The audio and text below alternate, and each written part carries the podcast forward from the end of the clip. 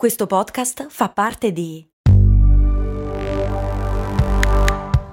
Voice Podcast Creators Company.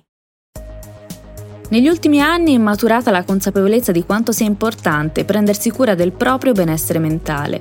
Serenis, che sponsorizza questa puntata, si occupa proprio di questo.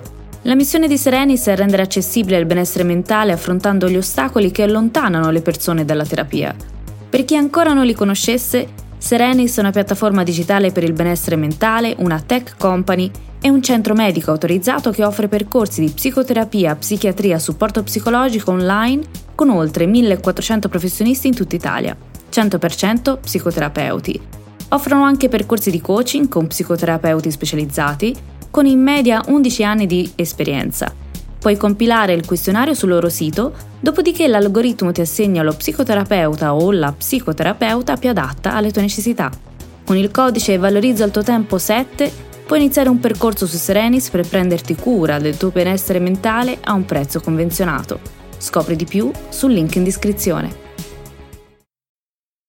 Delle cose che amo di più sono le epifanie. In inglese vengono chiamati gli haha moment quei momenti in cui ti attraversa un lampo, hai un'illuminazione, riesci a unire i puntini e tante cose acquistano un senso. Oggi ti racconto di un mio aha moment che riguarda l'autoefficacia, ovvero la fiducia nelle nostre capacità. Ti parlo di autoefficacia perché è fondamentale per raggiungere i tuoi obiettivi. Ciao, sono Stefania, Productivity Coach e founder di Simple Tiny Shifts, il metodo dei piccoli e semplici cambiamenti per smettere di procrastinare ti do il benvenuto al mio podcast Valorizza il tuo tempo.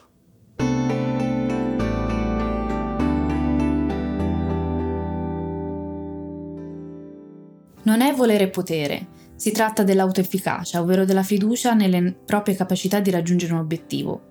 Svolge un ruolo cruciale nel plasmare la nostra percezione delle esperienze di vita e influenza la nostra motivazione e l'impostazione e il raggiungimento dell'obiettivo. Più è alto il livello di autoefficacia e maggiori sono le probabilità di raggiungere i nostri obiettivi. La fiducia nelle nostre capacità e nelle capacità di trovare una soluzione o di acquisire le competenze necessarie, che magari ora non abbiamo, ci permette di alzare l'asticella, di impostare un obiettivo più ambizioso, e anche se non lo raggiungiamo, plasmiamo le nostre competenze, le nostre prestazioni migliorano, il che ci porta ad avere ancora più fiducia in noi stessi, innescando un circolo virtuoso. Ecco alcuni miei aha moment, ovvero dei momenti della mia vita in cui ho avuto alti livelli di autoefficacia e momenti in cui il livello era pari a zero. A vent'anni decisi di cambiare corso di laurea, mi ero iscritta a lingue e letterature straniere per la gioia di mio padre e di mia nonna paterna. Le lingue sono importanti, certo che lo sono, e sono anche meravigliose.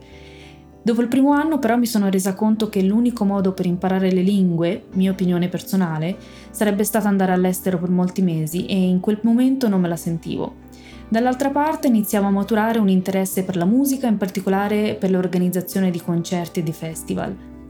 Avevo iniziato a organizzarli e la prima volta che mi pagarono, a festival concluso, chiesi per cosa fossero quei soldi e mi dissero per aver organizzato il festival. Incredibile, pensai, mi stanno pagando per qualcosa che amo e che avrei fatto anche gratis.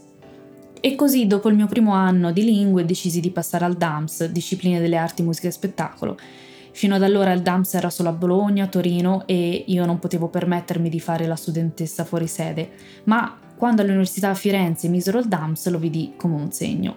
E tralascio in questo momento la reazione di mio padre, che appena tornato da un viaggio di lavoro mi disse con palese rassegnazione fai quello che credi, il mio dovere l'ho fatto facendoti fare ragioneria, ma questa è un'altra storia. Ovviamente non ero felice di deluderlo, ma la vita era la mia, quindi feci la mia scelta. Ogni sabato andavo a trovare mia nonna paterna e passavamo praticamente il pomeriggio insieme. L'adoravo, era moderna. Era felicissima che studiassi, l'unica della famiglia da generazioni che aveva proseguito gli studi. Quando le dissi che avrei studiato cinema, musica, invece che lingue, mi guardò con quei suoi bellissimi occhi azzurri e mi disse: Ma poi cosa farai? Come lavoro intendeva. E ricordo esattamente come se fosse ieri cosa risposi. Non ti preoccupare, nonna, qualcosa mi inventerò. Non ricordo solo le parole, ricordo anche una forza che mi sosteneva, una fiducia fortissima che nonostante in quel momento non avessi le idee chiare, in qualche modo ce l'avrei fatta, in qualche modo avrei fatto qualcosa.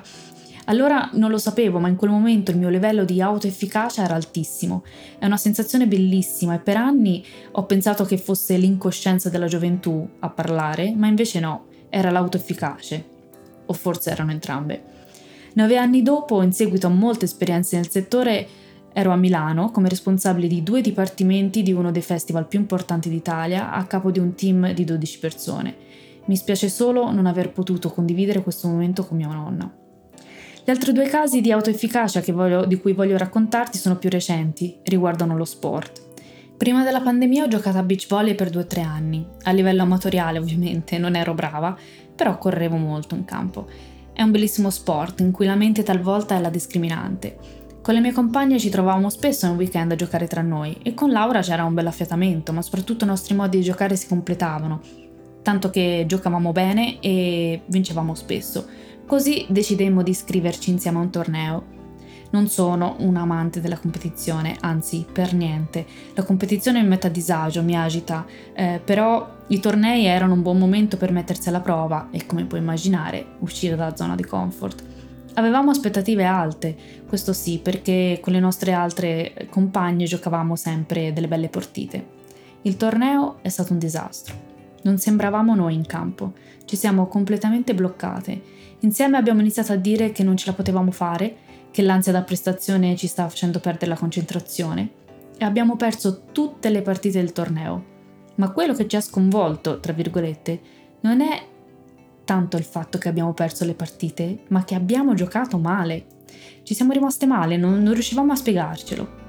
Il torneo successivo abbiamo cambiato squadre, ma non perché avevamo perso, ma lo avremmo fatto comunque per eh, girare tra di noi, diciamo e ho giocato con Francesca. Durante le nostre partitelle del weekend talvolta vincevamo, talvolta no. Normale. Siamo arrivate al torneo con poche aspettative, ma con grinta. Francesca, diversamente da me, ha un atteggiamento più proattivo e incoraggiante durante i tornei. Abbiamo perso la prima partita, abbiamo vinto la seconda, poi ancora perso, poi vinto. Alla fine siamo arrivati alla partita che ci avrebbe qualificate al terzo o al quarto posto, il destino ha voluto che per quella partita ci scontrassimo nuovamente con la prima squadra con cui avevamo perso la prima partita del torneo. L'altra squadra era rilassata, ci avevano già battute, sapevano già di essere più forti di noi. Noi partivamo in svantaggio, avevamo già perso. Ce l'avremmo fatta stavolta? Punto dopo punto, battuta dopo battuta, abbiamo iniziato a crederci a credere che fosse possibile, a crederci fino all'ultima palla e a buttarci sulla sabbia senza esitazioni. Sì, era possibile, se ci avessimo creduto veramente ce l'avremmo fatta. E ricordo quando al 22-21 per noi, con un pallonetto buttiamo la palla in campo avversario e vinciamo. E ricordo la faccia delle due ragazze, incredule. Mi pareva di leggere i loro pensieri. Non era così che doveva andare. Mi giro verso Francesca e iniziamo a urlare e a saltare come se avessimo vinto le Olimpiadi di Tokyo. Ci avevamo creduto e ci siamo riuscite. Ho capito dopo che la differenza tra la partita con Laura e la partita con Francesco non è stata l'abilità nel gioco, ma è stato il mio, il nostro a livello di, di squadra, diciamo, è il livello di autoefficacia. Durante la partita con Laura il livello era bassissimo, quasi nullo. Il livello di autoefficacia nella partita con Francesca era altissimo, ci abbiamo creduto in modo assurdo. Chissà quanti episodi hai anche tu da raccontare, se ci pensi bene, quali sono i momenti in cui ci hai creduto e hai raggiunto il tuo obiettivo, e i momenti in cui non ci hai creduto abbastanza e come una profezia che si autoavvera, non credendoci, avevi già deciso il risultato.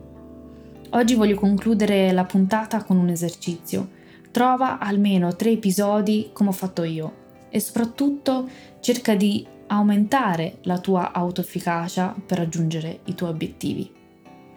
Ti invito a seguirmi su Instagram Simple Tiny Shifts e a iscriverti alla newsletter del lunedì. Ti ringrazio anche oggi per avermi dedicato il tuo tempo. Alla prossima!